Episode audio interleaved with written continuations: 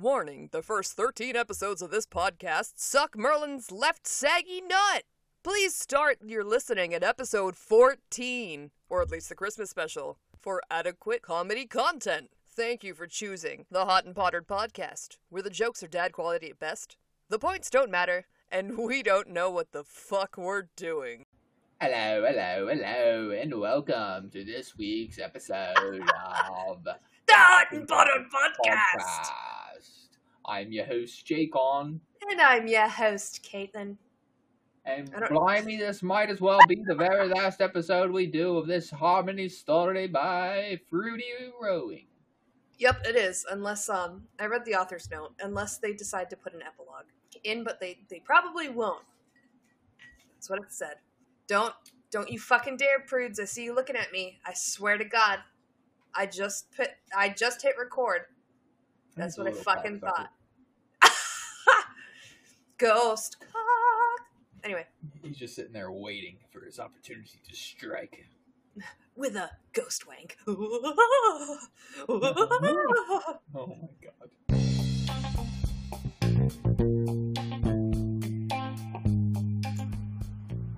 Hello, and welcome to the Hot and Pottered Podcast.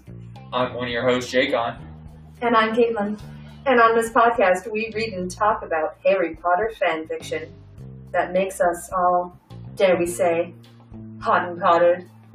Disclaimer, we do not own Harry Potter. All rights reserved to J K. Rowling and Warner Brothers. We're just doing this for fun. And hide your kids, hide your wives, because this shit's explicit. Ooh, so smutty. E X X X Explicit.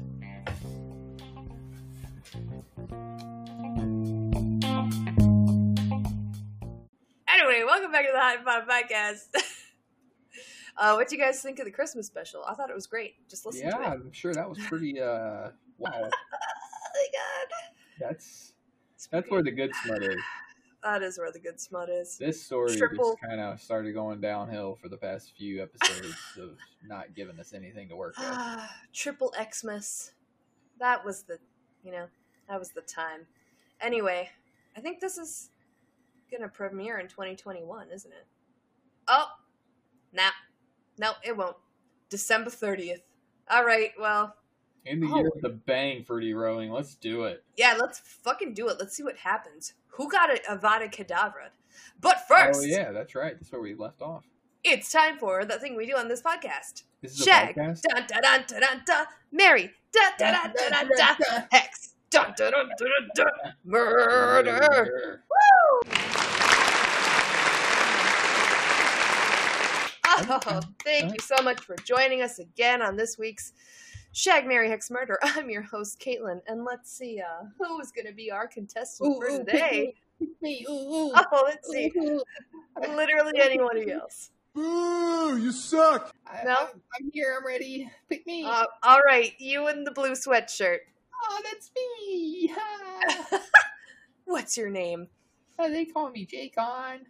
Oh, that's so nice. I'm a winner. That's what my mommy always told me. Okay. All right. Are you my mommy? No. Then this is not a Doctor Seuss book. All right. Today I'm checking you all want to fuck. That's it.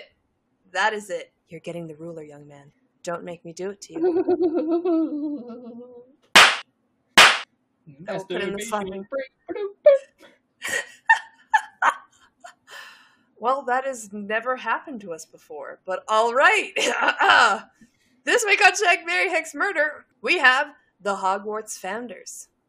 Godric Gryffindor, Salazar Slytherin, Rowena Ravenclaw, though I prefer Rowena, like who's named Rowena, and Helga Hufflepuff, my personal favorite. Who are you going to shag, marry, hex, murder? We're shagging Helga. I swear yes. to God, if this is another B B W bullshit, I'm gonna. Oh, uh, I was about to. That's what I was about to say. I'm gonna call you one hundred percent. A dumpy little witch. All right. Hundred percent. No, come on. What's how, what's her description? She's described as, you know, chunky, right? Oh my God, dude, you can't, you can't say that. You can't oh, say that. Why can't I say that? Chunky? No, let's go with curvy.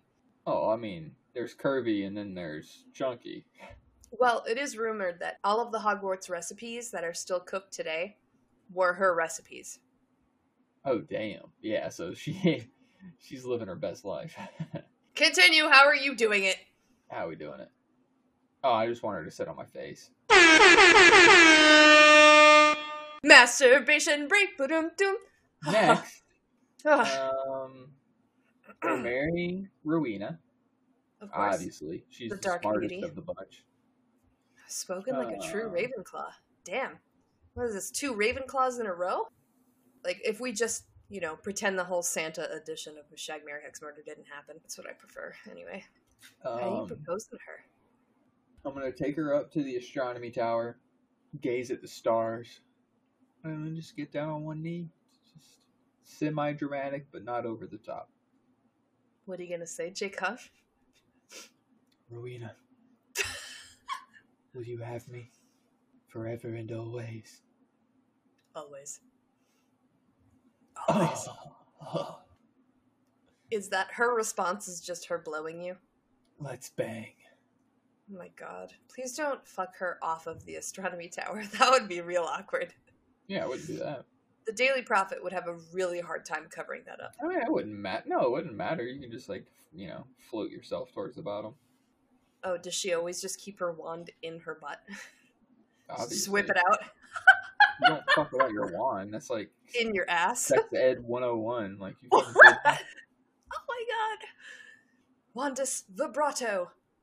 Yeah. So what if that bitch starts to, like, pull out some kinks that you're not comfortable with? How the hell are you going to defend yourself?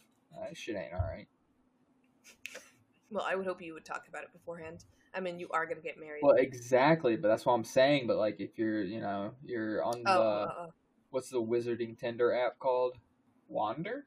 Wander! It would be W A N D R. Wander. Correct. On Wizard Tinder, which is Wander, as we all know. Wander, right. So on Wander, yeah. You know, you're hooking up with random people. You can't be too safe. That's very true. You want to be constantly jizzling about constantly being safe jizzling. When you're, yeah, correct. When you're on Wander. Because, like, some people, you know, they start, you know, trying to slip in, like, a Petrificus totalis on you, and you're like, whoa, I'm not okay with that, but then, like, it's too well, yeah. late. Or, you know, they try and put their wand in there, and that's not what you discussed. Well, I mean, that's a little different. Everybody's okay with a little wand play. Especially when they're on Wander. Anyway, who are you hexing?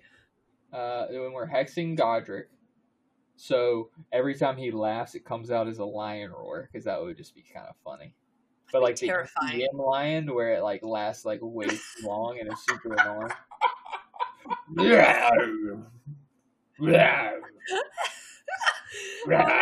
Find that somewhere and put it in. That's probably copyrighted, don't. Damn it. You know, back in the day, like, they had, like, a, like, think about it, like, nineteen... They had like, an actual lion. thirty. I saw the yeah, footage yeah, of it, yeah. Crazy. They had an actual lion, Like a dude. tamed lion, you know? Like, let's. I'm sorry, that's cool world. and all, but not worth getting possibly eaten by a lion. Ah, you know.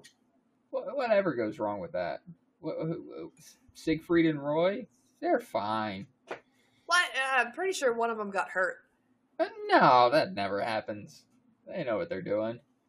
I don't Just know, bro. I watched Tiger King. Exactly. Everybody there ends up fine. No missing limbs or... Oh my god. You've never seen Tiger King, have you, bro? Yes, I have. I'm... So how are you murdering Salazar Slytherin? I'm murdering Salazar Slytherin. For obvious reasons. I think I just want to, like, charm no, a snake. Like, just crawl up his ass.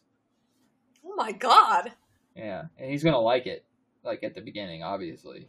You know, just the tip at least. Everybody enjoys just the tip, but then, like, past that, like, it's, you know, to each their own. Um, but then it's gonna be a poisonous snake, and like then the, like the know. outside of it is poisonous. So it like well, no, like once it gets in there, it's gonna be pissed off and biting and trying to get it get it out. Like, what the fuck? Oh jeez, oh jeez. All right, yeah, that's worse than me letting Phileas Flitwick die in a hole. All right, so uh, I think I'm gonna. I think I won. Um, we'll see. That gets decided at the end, contestant number Jaycon. So I'm going to do a little switcheroo. I'm going to shag Rowan a Ravenclaw. Yep, yep, yep. I'm going to after having sh shagged her daughter, I'm going to take the diadem back and be like, ah, I found it for you. It was just in the room of requirement. How weird. And then, you know, it would just, it would devolve from there. I'm confused. I'm not understanding how this is I'm coming thinking. to...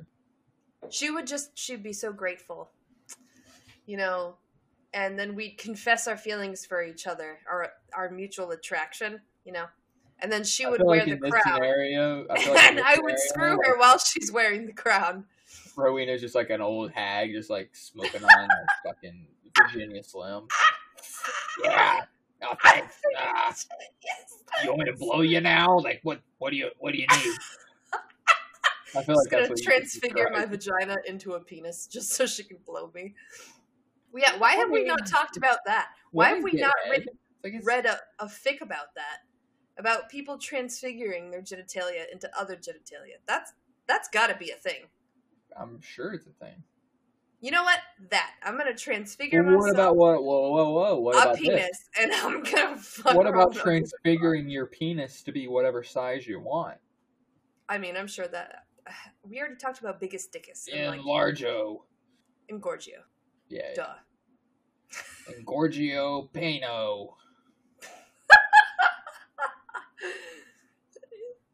I'm going to marry Helga Hufflepuff. You know what? She, yes. You, you know what? Her recipes are so fucking good that they're still used today at Hogwarts. Uh-huh. She is just, she's so good at cooking. And, you know, she's so good at eating. Just gonna enjoy myself. Oh, Helga. She's gonna, she's gonna look up at me. I'm gonna give you, you know. a snack for life. her, her with her, um, refillable cup, you know, just juices dripping down her chin. I'm like, oh, oh Helga. Wow. Oh, this is a throwback to our Triple Xmas special. Oh, Helga, I, I don't want to be anywhere except with my head between your legs. She's like, oh, Caitlin, should we get married? Of course. And then I'm going to um, wow. hex Godric Gryffindor. I'm going to hex him so that he has a really hard time getting an erection. I am Godric Gryffindor! I'm the best it's ever been.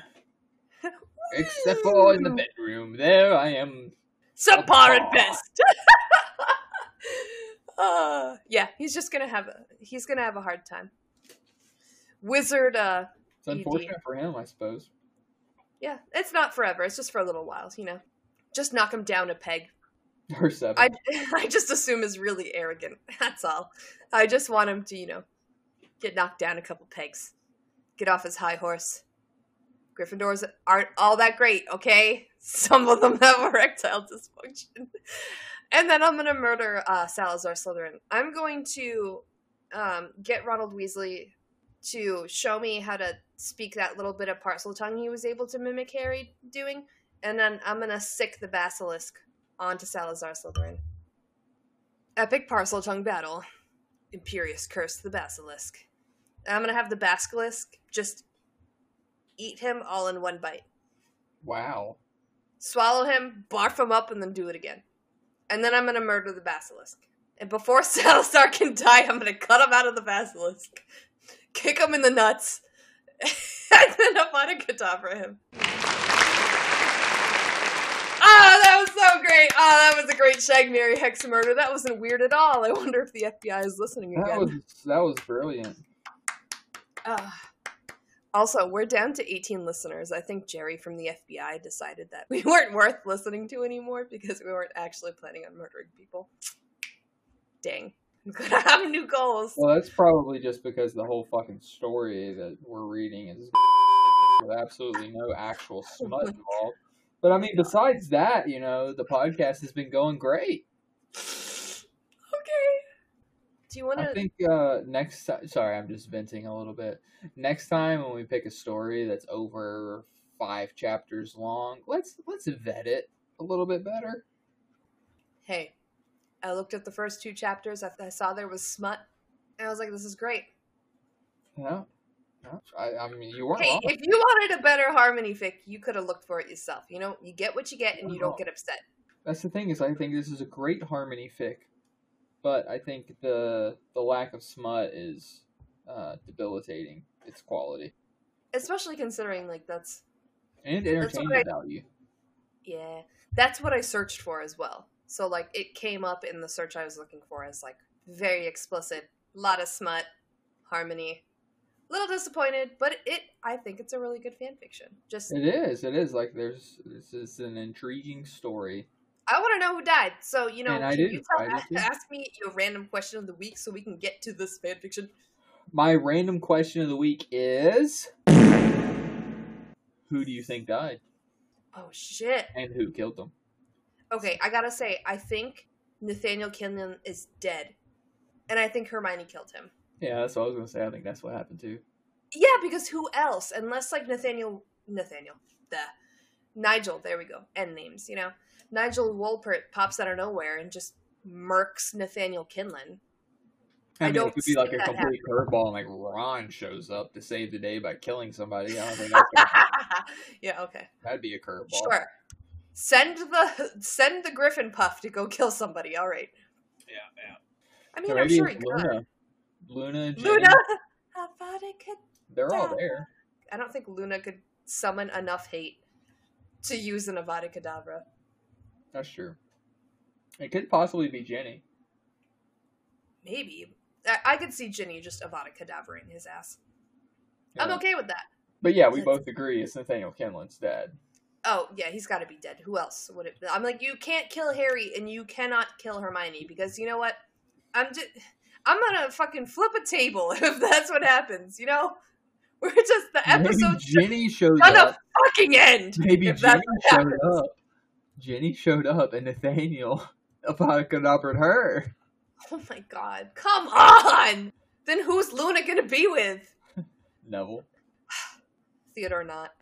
Alright, are you ready for this? Listen to our Christmas special for the Luna Theodore Nott love. I know, right? But love like triangle. Is... Hint, hint. Ooh. And if you skipped it. Yeah, guys, if you haven't seen our Christmas special, you should totally do that. Also, if uh, if you want to send us your Shag, Marry, Hex murders, like... uh. Of the Hogwarts founders, who would you guys shag, marry, hex, murder? How and why? Send that to us at hot and pottered podcast at gmail dot com along with your reviews. Or well, future random questions of the week that you want either of us slash both of us to answer. Because the Lord knows I'm running out of material. And dirty, dirty smut. Do all of that. We'll, we'll read your reviews and your shag, marry, hex, murders out at the beginning of the podcast. Give Jaycon a break. Um, yeah. Are you ready for this possible smut, but probably not? I hope to God this ends with just some good old just... Alright. Send a, a prayer to the smut gods now. Please give masturbation, break, do-do-do! Ah! Preparation? Oh yeah, I guess, you know, we're that expecting was to the smut gods. You don't want to yeah. go into uh, a, a good smut fic fully loaded. That's dangerous. I'm just managing my expectations, you know. Jeez. Anyway.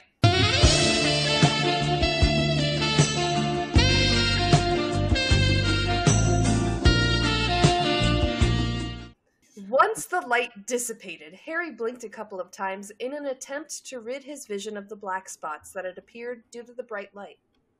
Harry's eyes first traveled to the person in front of him. He just had to make sure, before he could even think about processing anything else, he had to make sure she was okay.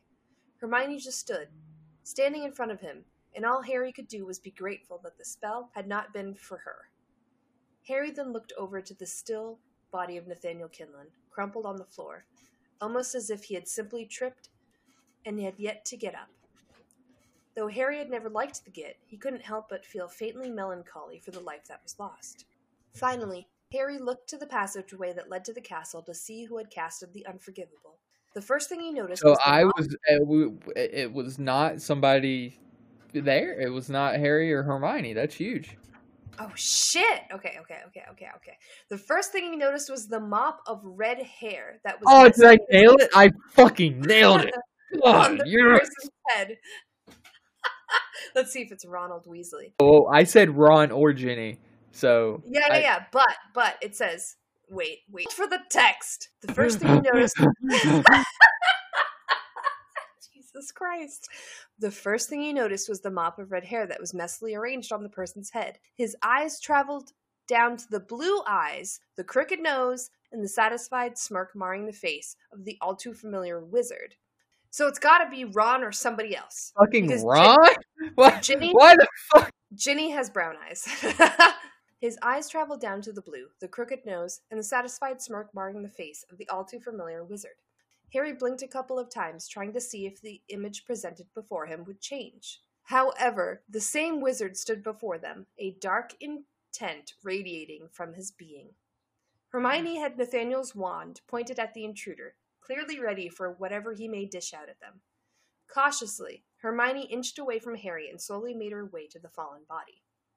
She still had the wand pointed at the intruder, though the intruder had not moved or changed his expression. Hermione made sure to keep her attention on the potential threat the wizard posed. Hermione bent down and confirmed that Nathaniel was indeed dead by placing her fingers on his pulse. She straightened herself out and came into a defensive stance. She remained standing away from Harry, which, Harry could only assume, had to do with her trying to draw the attention away from his defenselessness and onto herself. Not for the first time that night, Harry felt utterly useless, still tied up and without a voice. There was nothing he could do to help the situation. And then suddenly, Harry noticed that his binds were no longer fortified by whatever charm Nathaniel had put on the ropes. He finally became aware that the charm had probably ended on its own, once its caster had died. Harry looked over at Hermione and was able to deduce that she probably already knew, given that she was trying to draw as much attention to herself without being too obvious, and had been counting on Harry to figure it out and try to unbind himself. Harry's attention was drawn to the intruder once more, only to find the intruder's wand pointed directly at him. Harry looked back at Hermione to find she looked like she was about to move towards where he sat bound together with a menace. When a menacing voice rung out into the small room, "Don't move!" Hermione's foot okay, froze. So they don't recognize this person. What the fuck? Yeah. Red hair, blue eyes. I mean, could be Ron, but it's apparently not. Harry said he looked familiar, but why is Ron being all weird then? Like, you just killed somebody. This is not a time to play a prank on somebody, Ron. It's obviously it's not. It's got to be somebody like else. Weird, like, I don't know. Like, I'm still, like, running through the alive Weasleys in my mind, being like, what? Wait, what? What? What?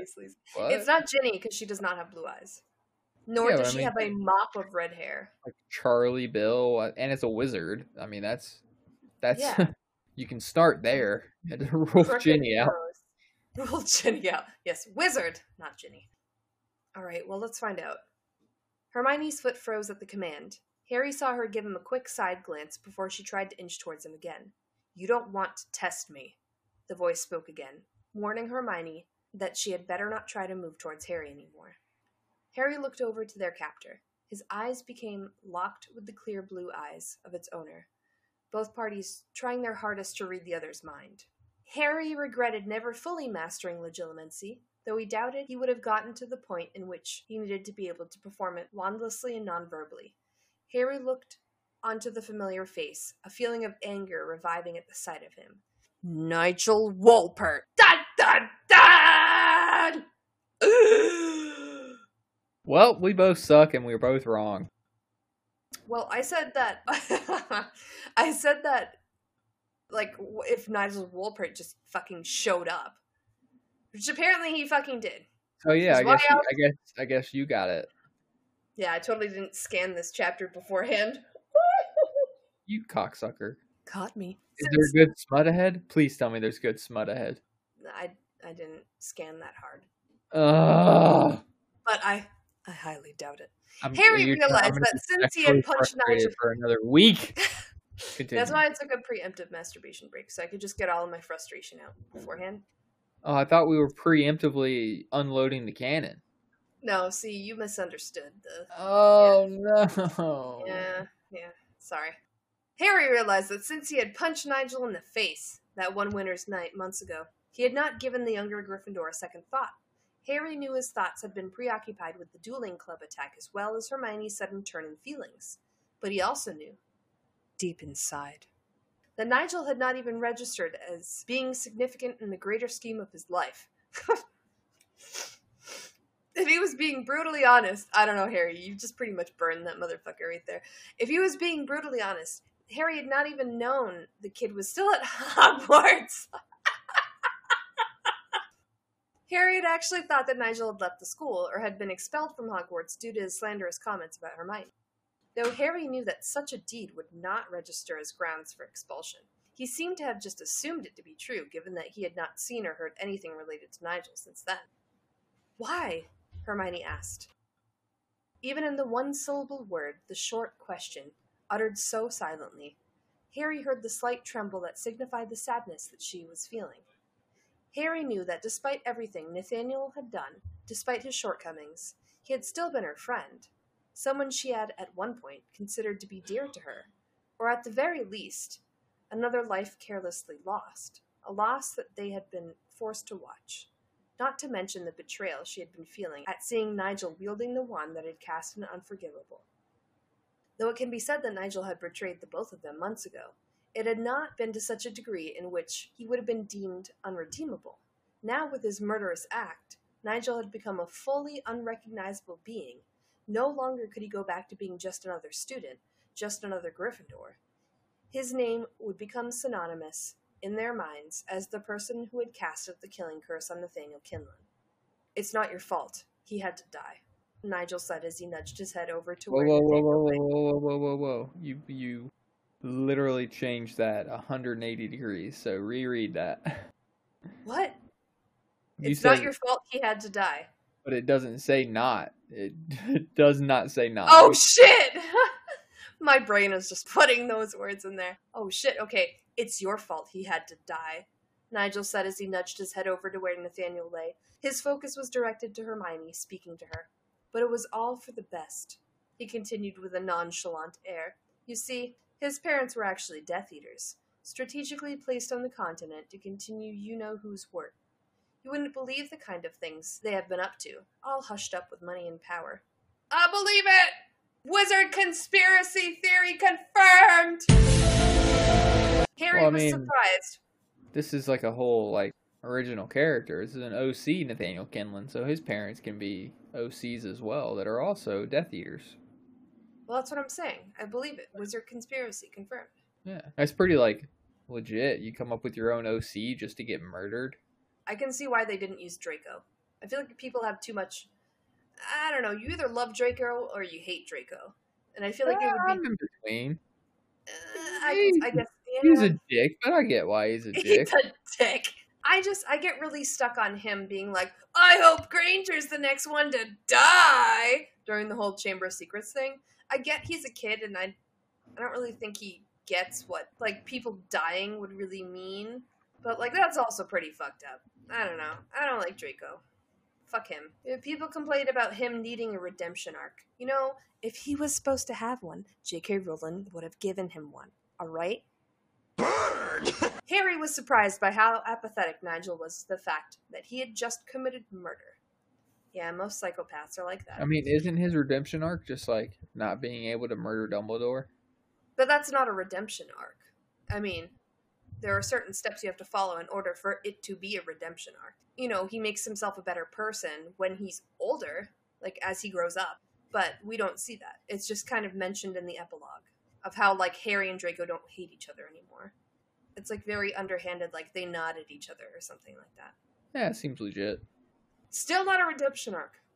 Harry was surprised by how apathetic Nigel was to the fact that he had just committed murder. It seemed surreal to Harry that anyone could feel no remorse for such a heinous act.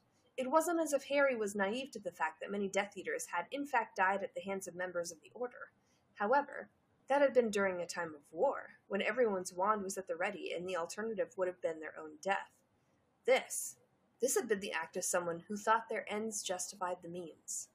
Harry couldn't fathom what kind of things Nathaniel Kinlan had been up to. However, even Voldemort had died whilst dueling with Harry, not while his back was turned and his focus on something else entirely. Nigel turned his body to fully face Hermione, his wand pointed at her now. "You said you apprehended Ambrose Gates as well?" He was Nathaniel's underling, to do all of Nathaniel's dirty work. Nigel scoffed, and you got... I'm liking this whole newfound freedom of being, you know, muted, muting my microphone and sing "Wet Ass Pussy" and dance in the background, because I'm pretty sure that's what you were doing. You're like, macaroni in a pot, that's some wet ass pussy. That's what it looked like. Get a bucket and a mop. That's some wet ass pussy. God and snake, I need a king cobra.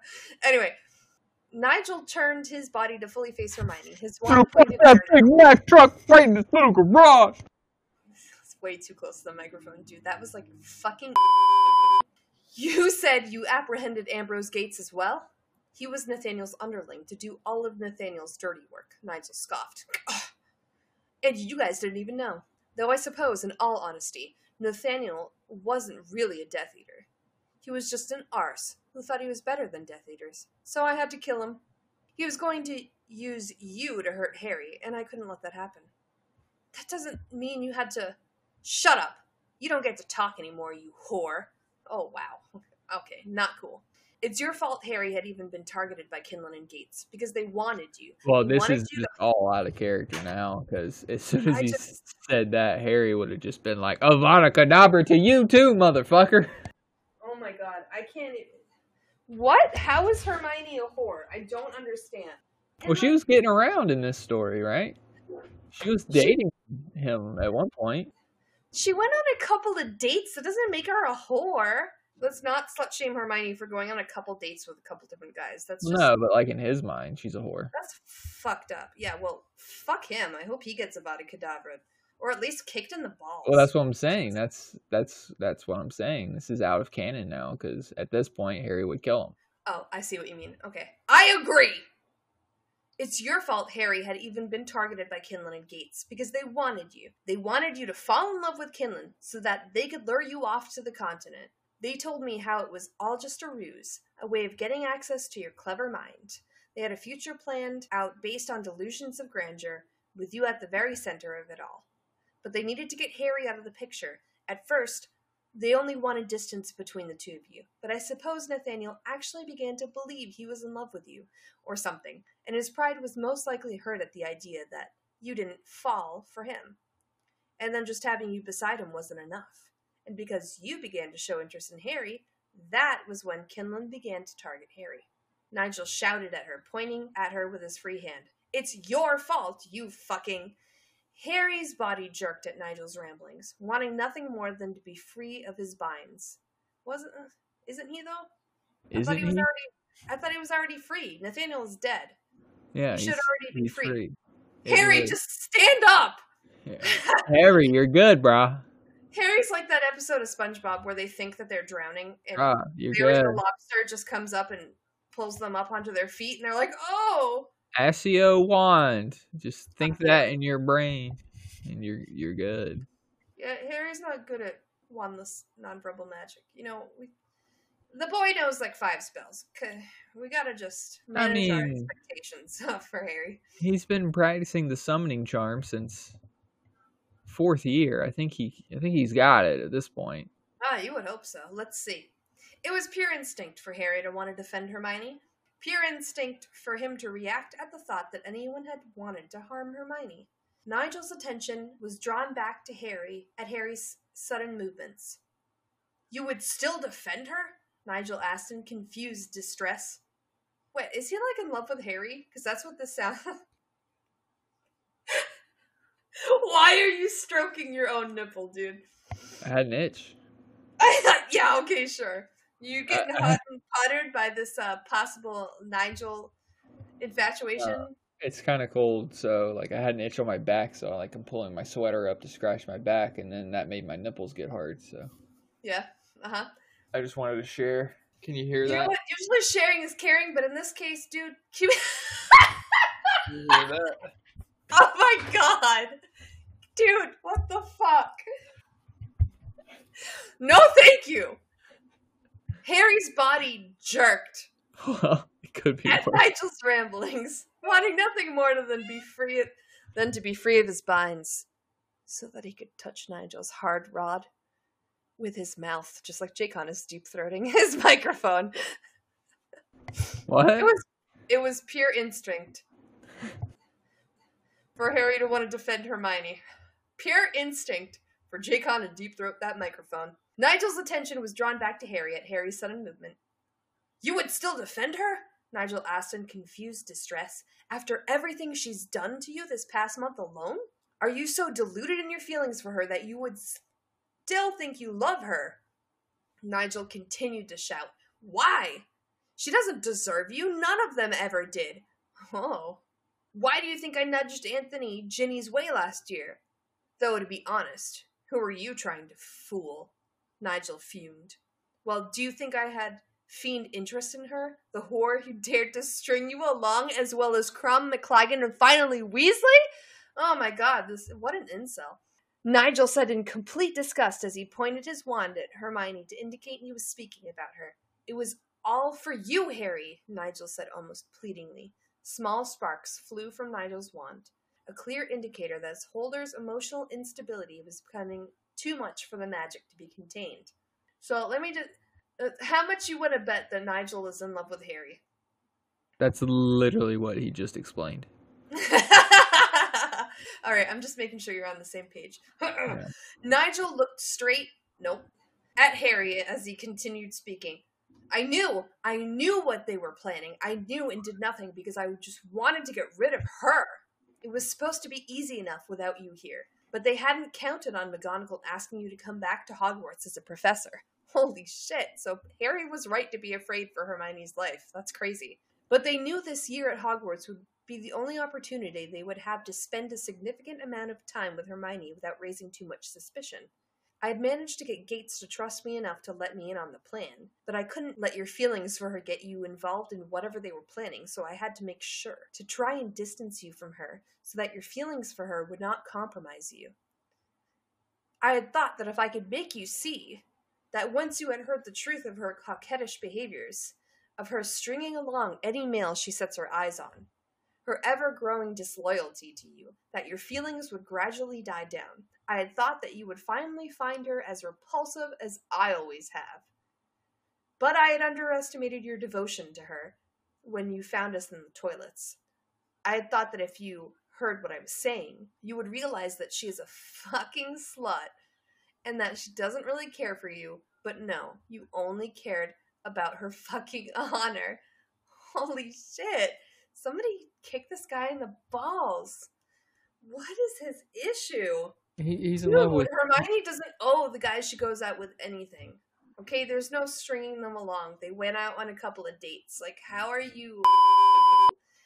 she, she played with your emotions fourth year, dated your best friend years later, doting on every and all male attention she could get, and yet you still defend her, even though her attentions have always been directed elsewhere. But me, me, I've always remained faithful to you. You know what, Nigel? You don't get to fucking use that word, all right?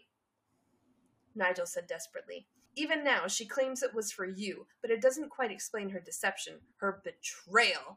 Nigel, uh, Nigel added with a growl. I've never lied to you. I only wanted you to see the truth behind her facade. But she, she flat out lied about everything in order to apprehend Kinlan, or so she claims.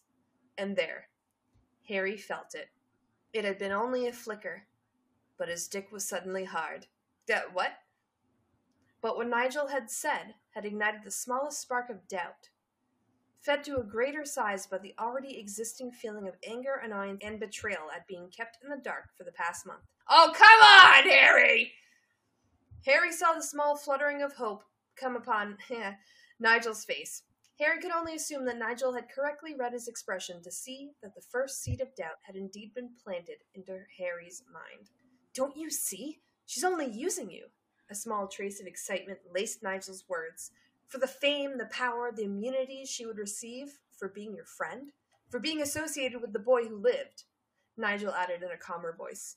His voice was so pleading and desperate that, if it had been any other situation, Harry would have felt a compulsion to continue listening to Nigel, to believe his words. Harry broke the eye contact he had with Nigel, not trusting himself in the high-stress situation he had been placed in. His eyes traveled away from Nigel. Your microphone is too good now, bro.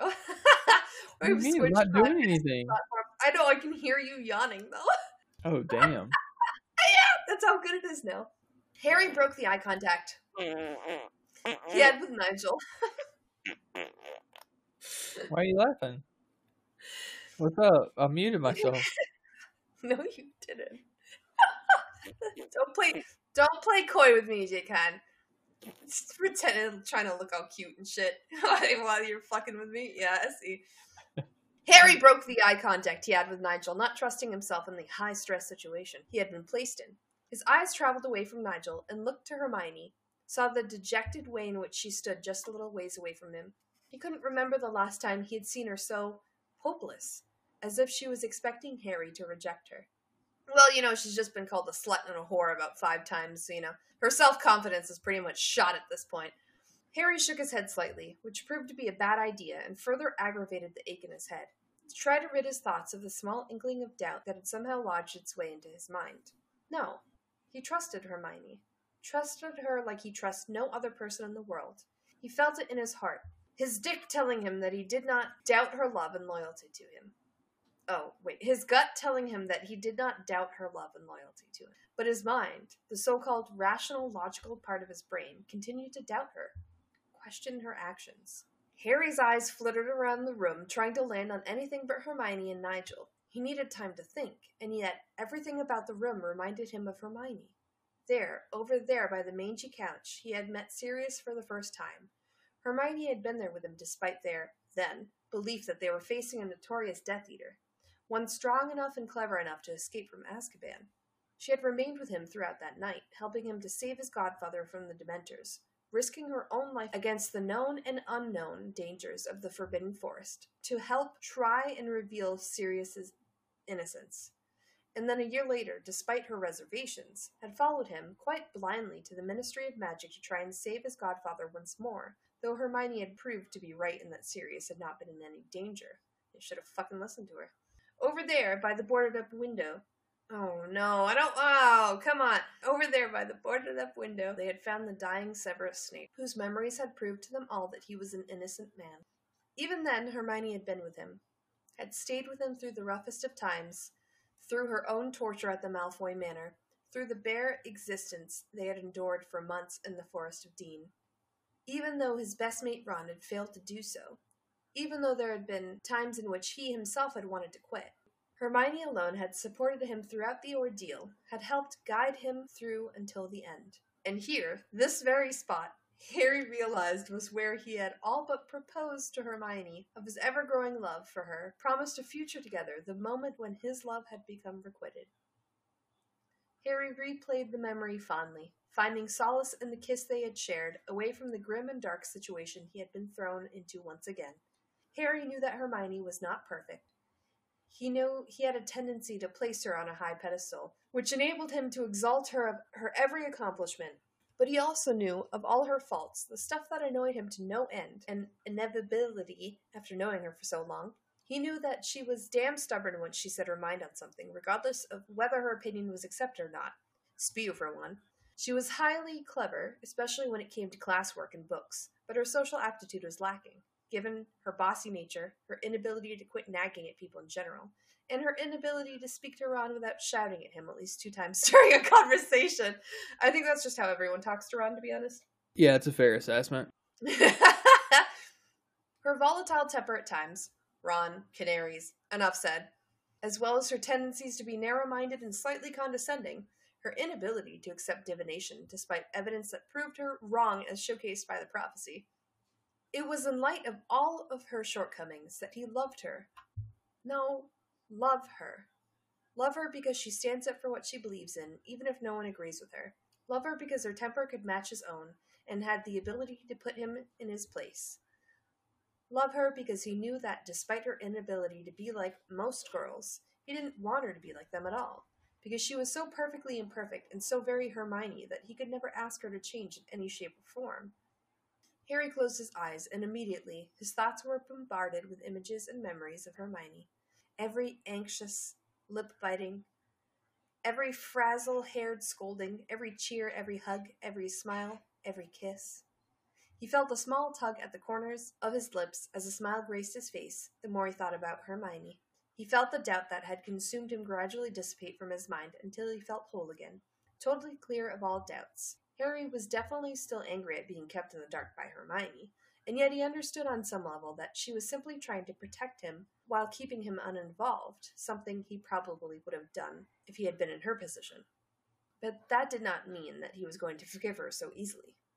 I don't know, this seems like a lot of thinking, and Nigel Wolpert's just getting fucking crazier and crazier by the second. For yeah, now, a lot of, a lot of thinking and not a lot of fucking, unfortunately. Yeah, uh, next episode there will definitely be more fucking, promise you. Promise you that, sir. For now, Harry thought to himself, so much thinking. He had to figure out a way to get out of his situation while making sure Hermione was not harmed by Nigel. He had to stall as much time as possible. He knew that his and Hermione's absence would have been noted already. It was just a matter of everyone finding them in time. We should just replace every thought with fuck. That's a great idea. Harry You're fucked probably... to himself. Hold on, let me read it over then. For now, Harry fucked to himself. He had to fuck out a way to get out of this situation while making sure Hermione was not harmed by Nigel. He had to fuck as much time as possible. He fucked that his and Hermione's absence would have been noted already. It was just a matter of everyone fucking them in time. Oh, gosh. You're wrong, Nigel. Harry fucked, I mean said, with definite conviction, looking straight into Nigel's eyes to make sure he got his cross... looking straight into Nigel's eyes to make sure he got his point across. You don't know her. And you sure as hell don't know me if you think that the mere words stemming from the figment of some child's imagination is going to erase every real-life experience I have had with Hermione. You've only seen and heard what you've wanted to see and hear, but that's not my Hermione. He knew he was taking a risk by provoking Nigel. But Harry knew that his main goal was to keep Nigel's focus on him and not on Hermione. Are you so far gone in your delusions of being in love with her that you would ignore every lie she has told you, every smile she offered to Nathaniel Kinlan in your stead? You would allow her to make a mockery of you? Of your so-called love for her? Nigel shouted out the questions to Harry, his rage and frustrations taking over his body. Harry slowly shook his head from side to side and softly scoffed at Nigel's words. No. I know my heart and I know Hermione. I also know that no matter what you say to me, I trust Hermione, and I trust her with my life until the day I die. I won't let you hurt her. Nigel let out a growl of frustration. Uah! And more uncontrolled sparks flew from his wand. I won't let you ruin your life because of her. Oh boy, she is like a parasite, and the longer you are with her, the more damage you will sustain due to her. I'll get rid of her from this world and pray that you will be safe from her clutches. Really? We bringing religion into this now, Nigel? I don't know. Nigel pointed his wand at Hermione once more. I won't let you hurt him anymore. You don't deserve his protection, his loyalty, his love! It's not fair that some slag like you gets to be his friend, that you get his trust even though you're nothing but a lying whore. I'm going... Uh, I'm first going to give you the same amount of pain you have given Harry, and then I will rid you from the face of this earth. Crucio! In that one instant, as the red light flew out from Nigel's wand, time slowed down. It was as if someone had paused the scene, making it possible for Harry to react. Because that's literally the only way that Harry would be able to react in this situation. With all of his strength, Harry burst from his seat and threw his body in Hermione's direction. He noted that Hermione had also reacted with a smell. He noted yeah. that Hermione... he noted Hermione that... smells. Those are known to be repulsive. He noted that Hermione had also reacted with a spell that emitted an orange light, most likely the stunning spell. Harry's body collided with Hermione's body.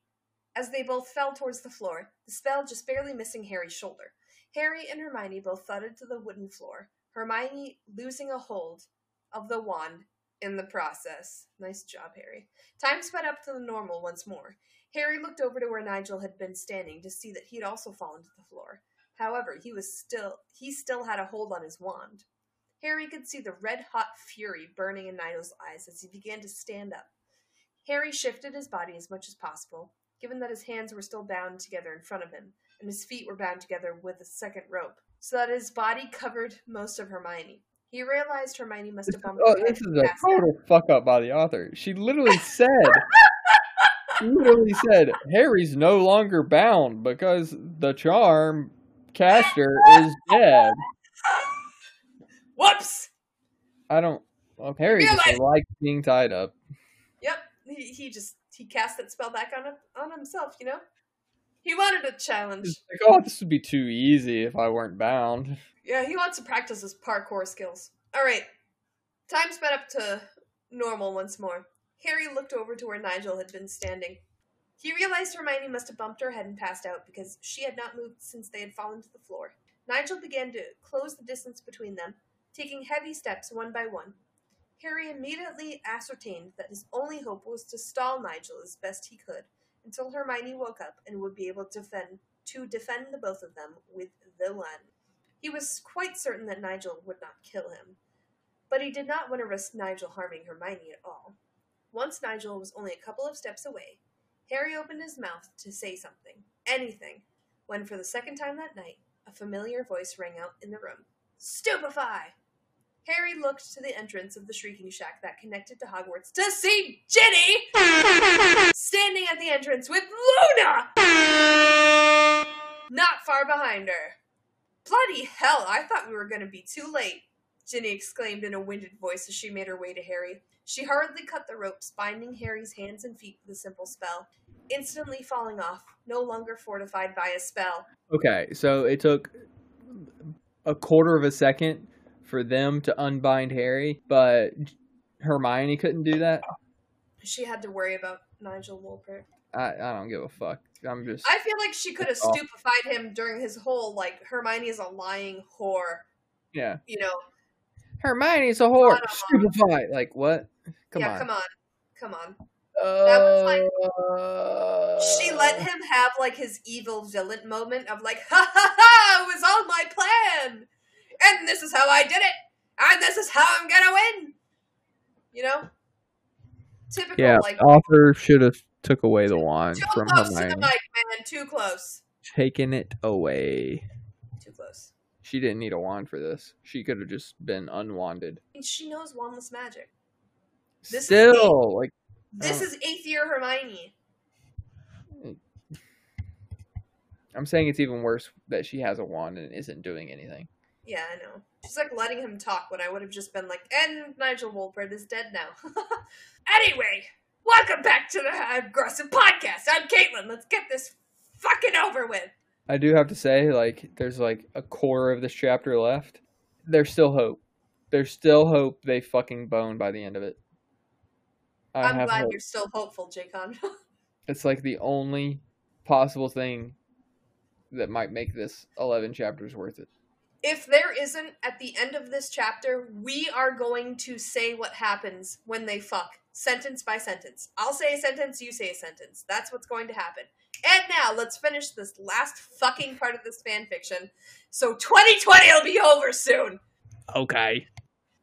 Harry immediately turned towards Hermione to see how she was. He exclaimed, fuck. He examined her wounds and made sure that none were serious.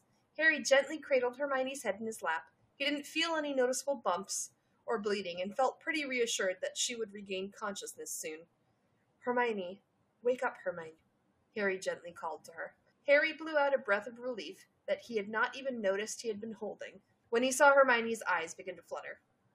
Slowly her eyes opened and Harry was looking into Hermione's chocolate brown eyes. The uneasy feeling, the fear that had a grip on his heart melted away. The feeling not unlike when he ate the chocolate that Remus had offered to him back when he was a third year after his experience with Dementors. Ooh, ooh, ooh. Foursome, foursome, foursome. Harry, Hermione, Chocolate, and Remus Lupin? What? No, I'm Who saying is... Harry, Hermione, Ginny, and Luna. Oh! I'm sorry, I was just... saying at the end. Let's go. Oh, okay, okay, okay. Hi. Oh, sorry. Hi. Harry croaked out, his voice so filled with emotions. Hi, Hermione managed to whisper out. I love you. Harry blurted out in a rushed whisper. Merlin, Hermione, I thought, I thought I might lose you. Harry pulled Hermione into his arms, afraid to let go of her. I'm, I'm so sorry, Harry. If I had just... It's okay, Hermione. We'll talk about it later. I just, I just want to make sure you're okay right now. H X H. H X H. H X H. Here we go. Let's go. Hopefully they're gonna fuck now. Harry slowly came awake. Oh, all right. There's one way to wake up. Oh, oh what time is it? No? Okay. Harry slowly came awake, refreshed. refreshed, despite the uncomfortable stickiness in his underpants. Uh, oh, I mean, the uncomfortable position he had spent the night at Hermione's bedside. Harry felt sore all over. From all of the... Come on! Come on! Wait, hold, wait a minute, let me read it. Harry felt sore all over. From all the bumping and falling he endured last night. Harry well felt sore all over. From the bumping and fucking he had endured last night. As Come well on, as- author. Come on! As well as a cock in his neck. Oh, I'm sorry. As well as a crick in his neck from having slept in a chair. From the awkward then, angle he was eating Hermione out for thirty minutes. Oh, yes, please. Bent over so that his head had been situated next to Hermione's hip. Oh, see, you were right, Jaycon! But still, he felt awake and well-rested. He attributed it to having Hermione so close. He had not let go of her hand all night, afraid that she would somehow disappear. Harry realized that the reason he had awoken was due to the pleasurable feeling of fingers slowly raking across his scalp. He turned just his head so that he faced Hermione. "Good morning," Harry said, not even trying to stop the goofy smile he knew he had on his face as he looked at Hermione. "More like good afternoon. It's past two," Hermione said, returning Harry's smile, which only helped to widen his. Hermione's smile began to falter as she continued to look at him. "What's wrong, Hermione? Are you in pain? Should I call Poppy?" Hermione shook her head at Harry. Harry sat up abruptly in alarm when he saw tears begin to form in her eyes. But before he could say anything, Hermione began to speak in a tremulous voice, which pulled at his heartstrings. "I'm so sorry, Harry. I knew I was hurting you, but I couldn't. You were finally freed of fighting off crazy egomaniacs last year, and I just, I couldn't imagine putting you through that again. It was selfish, I know, but I just... I just wanted to protect you. You were finally doing what you wanted to do." Me. "You were finally happy, and I felt like if I could just get Nathaniel, keep his focus on me, then I could keep you safe. I just wanted to keep you free from all the trauma. But once we found out that Nathaniel was intending to do with the love potion and everything, I couldn't turn back. He needed to believe I loved him and that you and I were no longer together. I thought Nathaniel would stop bothering you, and we would somehow find where his parents were. Merlin, Ginny was so angry that I stopped talking to you and was keeping you in the dark, but to me, it was the lesser of two evils." "Yeah, Ginny told me while you were sleeping. I can't say that I'm happy about what you did, but I do think that I can understand where you're coming from," Harry said quietly. He didn't voice the fact that if he had a real choice in keeping Hermione away from everything the previous year, he would have. Fuck the fact that he probably would have failed ten times over without her. Most likely would have been captured at Bill and Fleur's wedding if it hadn't been for Hermione. But if he hadn't been given the option, he knew deep down that he would have tried to keep her safe by locking her away in some far-off place where no harm could ever find her. Yeah, yes. That's always a good option. Yeah, that's just, nah, that's some weird ass. I love her, I'm gonna lock her up. Yeah. Mm. Will you, can you... "Do you think you could forgive me for lying to you?" Hermione asked softly. Harry carefully stood and took a step closer to Hermione. He gently cupped her face in his hands and bent down and tenderly pressed his lips on Hermione's temple. He let his lips roam, kissing the corners of both of her eyes, tasting the slightly salty flavor of her unshed tears. Just licking that eyeball. Then both of her soft cheeks, and then finally finding their way to her slightly chapped. Harry pulled away only a few centimeters before responding to her question. "What I told Nigel is true. I trust you implicitly. I can't say I totally agree with everything. However, I do understand that it was your foolhardy way of keeping me safe. But Hermione, I need you to promise me you won't ever keep me in the dark again. You can't imagine how it felt to lose you. Leaving everything aside, I missed you so much.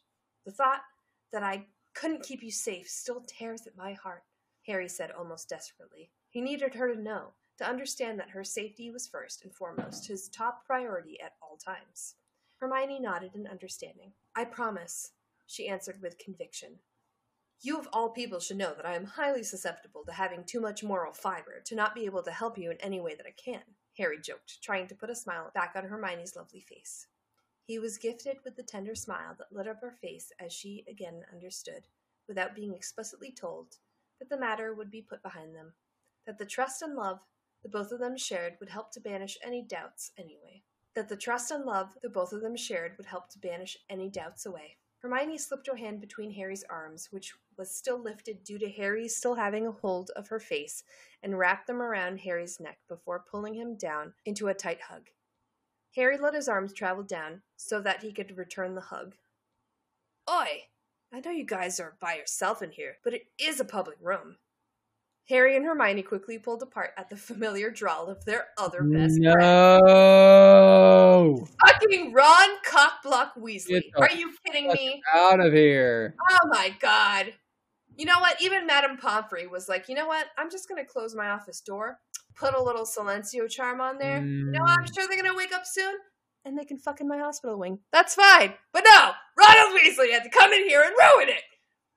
Harry could feel a wide grin form on his face at seeing Ron Weasley leaning against the door to the infirmary. "Ron, get over here, you oversized baboon!"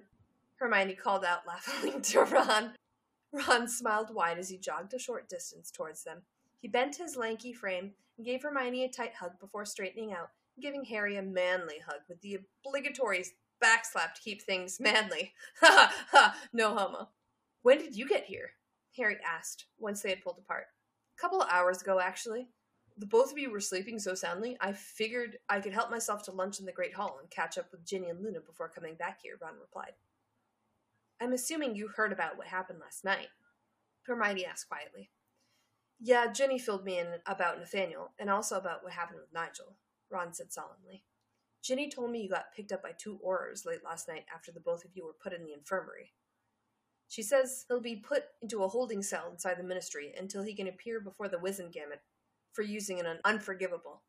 She said she asked McGonagall what will happen to him, but because he hasn't come of age yet, they don't really know what will happen to Nigel," Ron finished. Harry didn't know how to respond to the news. On the one hand, he truly disliked Nigel for what he had attempted to do to Hermione, but on the other hand, it was just hard for Harry to reconcile shy Nigel Wolpert from fourth year to the bitter and angry wizard Harry had met last night. Harry wasn't sure what to feel. He just knew that, above all, he just wanted to keep Hermione safe and away from Nigel. "When do you get discharged from the infirmary?"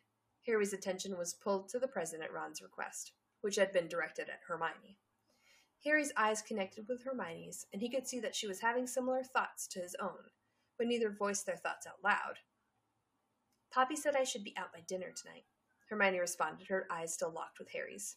She broke the contact by turning his head to look at Ron. "Will you be staying long enough to have dinner with us?" Hermione asked. Ron nodded genially. "Yeah, I don't have to report to McGonagall's office until late to take the flu back home."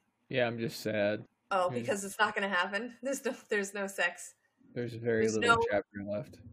Legit harmony smut. You know what, Jaycon? I'm gonna have to use, I'm gonna have to find you some actual harmony smut, because this, this is just bullshit. This is not fair to you." They, yeah, it, it in this entire unfair. eleven chapters, they haven't actually fucked. Nope. Harry jizzed his pants. Harry jizzed his pants, and Harry had sexual dreams. Yep. They cuddled. That's it. Hermione smiled at the news, and Harry had to agree that he was looking forward to spending time with Ron. "Well, we still have a couple of hours to kill before you're discharged. Do you want to play wizard's chess?" Ron asked hopefully. "No one ever wants to play chess with you, wizarding or otherwise," Harry responded dryly. Hermione let out a small chuckle. "How about we play exploding snap instead?" Ron's shoulders deflated in disappointment. "Fine, but only if we play wizarding chess at least once today. I can't ever find someone to play with me." Harry and Hermione both chortled as they forced the issues of Nigel and everything that had happened the previous night behind in their minds, at least for the time being, and focused on spending a nice, not-so-quiet afternoon just being themselves. H X H, H X H, H X H. Fucking end of story. Oh, I'm, uh... And then Harry told Ron to get the fuck out of the hospital wing and climbed on top of Hermione. Go. He started by kissing her earlobes and moved down the nape of her neck. Ooh. Gently pushing down the sleeves of her hospital gown, he kissed further, looking into Hermione's eyes, as if silently asking if he could touch her. Unsurprisingly, he felt Hermione's hands crawling up his own set of wizarding ropes. Crawling. Crawling. As he felt her lightly squeeze his ass cheeks. He is straddling her. So, I mean, Ron has not even left the hospital wing. He turns, Ron turns around and is like, oh shit, closes the hospital wing door. So Hermione hangs the do not disturb sign up on there.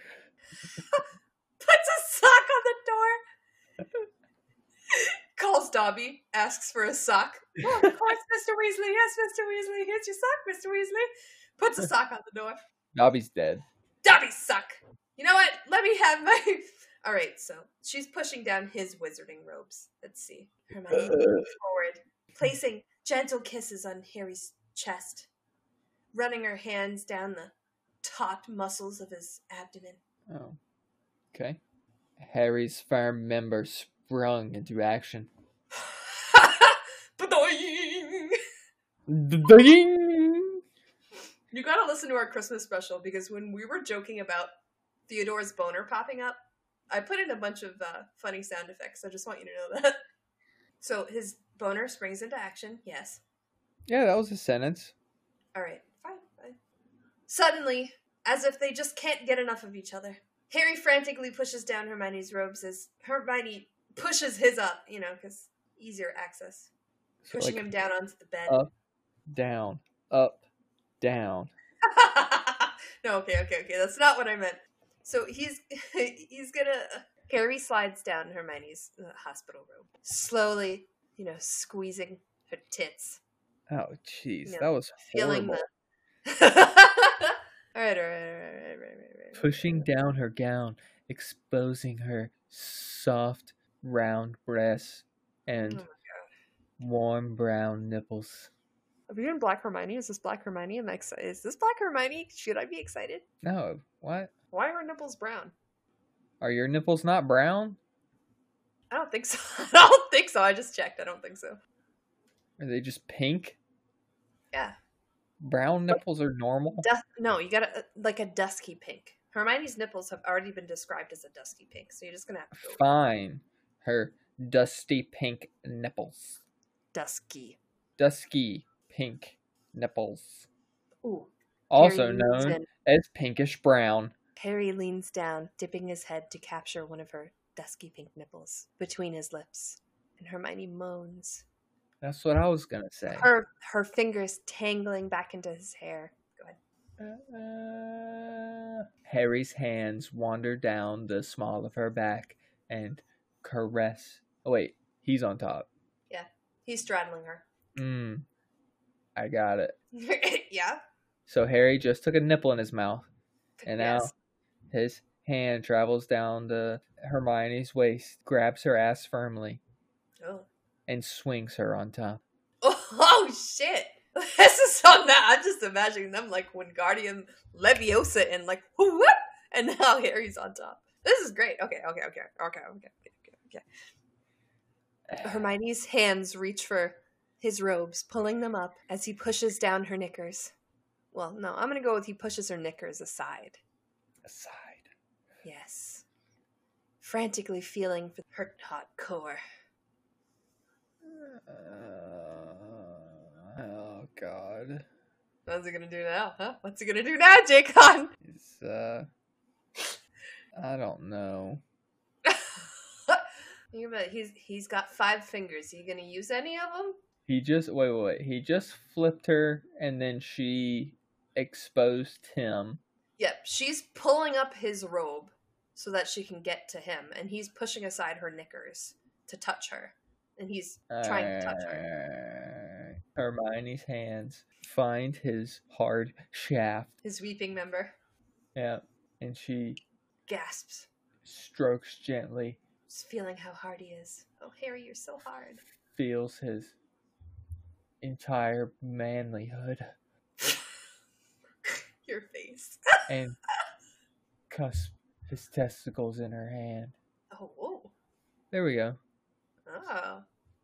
Gently feeling his testicles. Harry moans, growling as he plunges his first two fingers into Hermione's heated core. Now I'm just stealing shit from the previous episode. Gently feeling her. Hermione moans and begins to wobble. Gently rock against his fingers.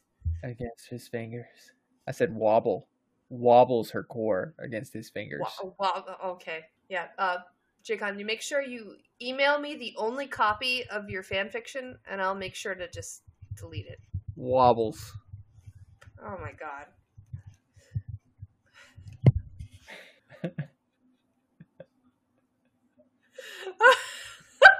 Your turn. Hermione's I, I wobbling. Know. I don't his know fingers. What that means. Hermione's I, wobbling on his fingers. Don't know what that means. Continue. Sorry. Okay. Um, if you need a masturbation break, go ahead. I understand. I'm trying to figure out what you mean by wobble. All right. Um, Hermione's going to be like, oh, Harry. oh, Harry. Oh, Harry, touch my clit. So Harry brings his thumb forward, gently pressing against her sensitive bundle of nerves. Herm- he hears Hermione's breath hitch in her throat as her back arches into his fingers, and Harry can't help but Take grasp his, other hand. his in- grasp his engorged member with his other hand. Well, no, that's not what I was gonna say. Damn. Oh, go ahead, go ahead, go ahead, go ahead. Oh, I was just gonna say he was gonna grab her throat. What? Dude, come on. This is the first time they're having sex. He's not gonna go all like, ah, uh, uh, uh. like a gentle, you know. He's he's got some kinks. I can see. Have it. you read? Have you read Harry's Happiest Christmas? No. You should you should read that. I, I'm just saying. So Harry's gonna grab his engorged member, slowly stroking as he strokes Hermione, moaning in, in tandem with her. And he feels his hard tip stroke against the glistening core of Hermione, not sure if he's teasing himself or teasing her. Harry, Hermione gasps, and Harry pulls back, afraid he's gone too far.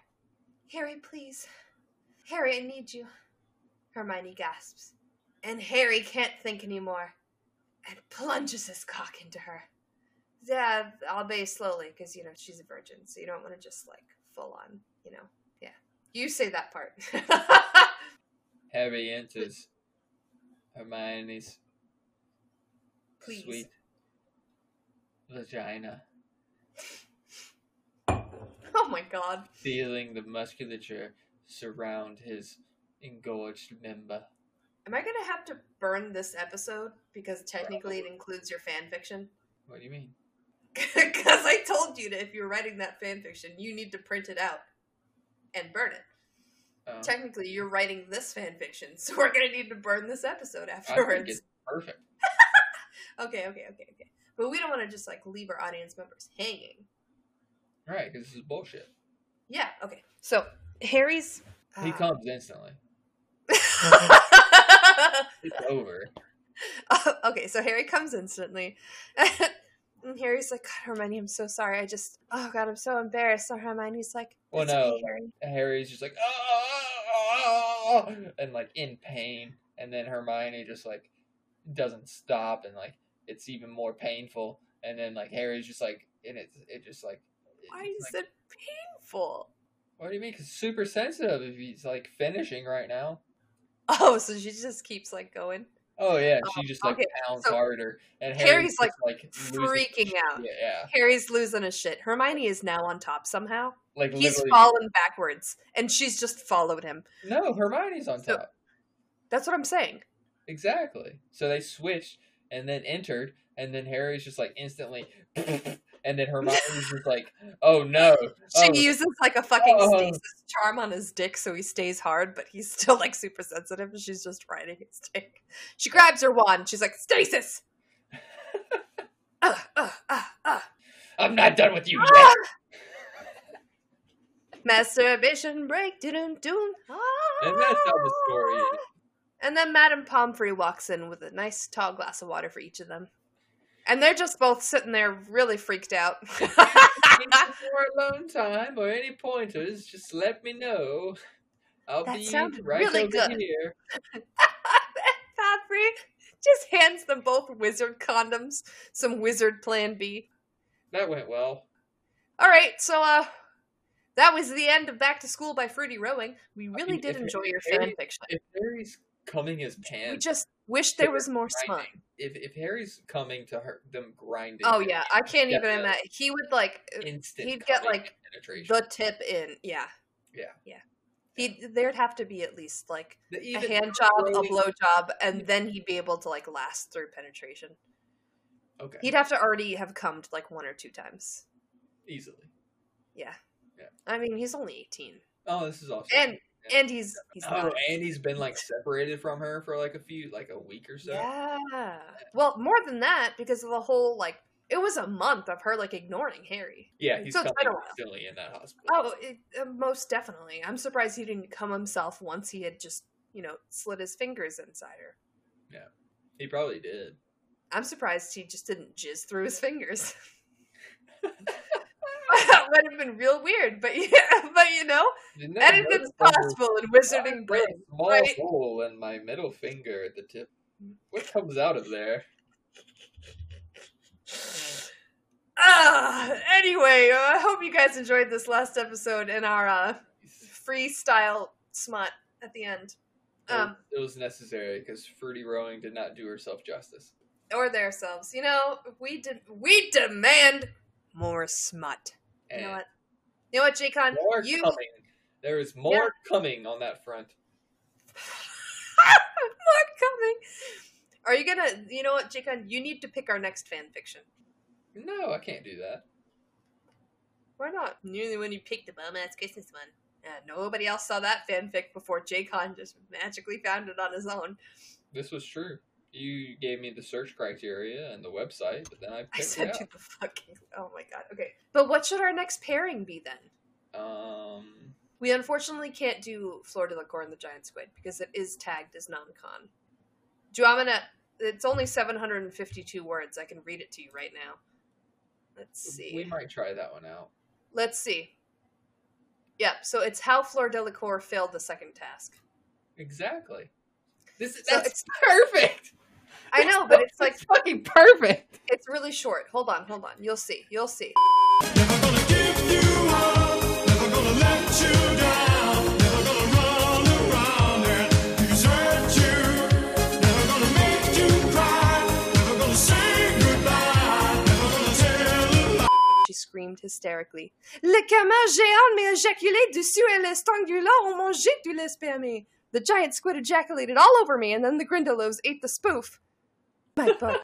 And then Fleur remembered nothing, but failing to get past the Grindelows. And that's why we can't read it on the podcast, Jaycon. But you're welcome! It's great, though. It's great. I love the French. The French is amazing. Le canard géant m'a éjaculé dessus et strangulant, mangé tout le sperme. Oh la la! Et voilà! See, this is what I took French for. This right here, that sentence. That sentence is why I took French. Le calamar géante m'a éjaculé dessus et strangulant manger tous les spermes. You know what? I think I'm going to use that every day. I'm surprised I didn't learn that sentence when I lived in France for six months. You know, that that is just something I probably should have known. What? It, what's the sentence? Le calmar géant m'a éjaculé dessus, les strangulants ont mangé tous les spermes. The giant squid ejaculated all over me, and then the Grindelows ate the spoof. And you know what, Jaycon? That happened to me every day in France.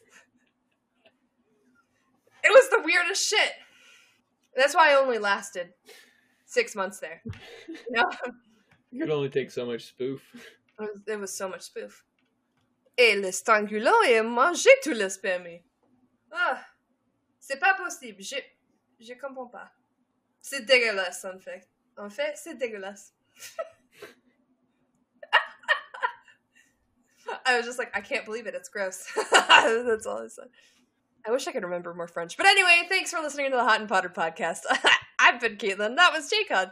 And uh, we have a Twitter, but don't tweet at us because fuck Twitter. And uh, we got a Facebook. We made it uh, through. And oh my god. We'll see you in twenty twenty-one with smut, hopefully.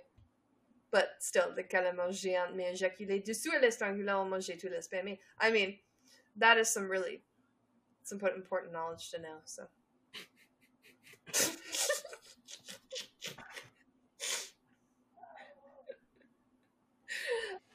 It's a good one.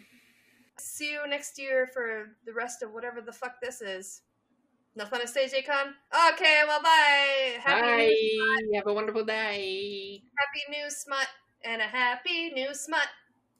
We wish you a merry smutmas. We wish you a merry smutmas. We wish you a merry smutmas and a happy new smut.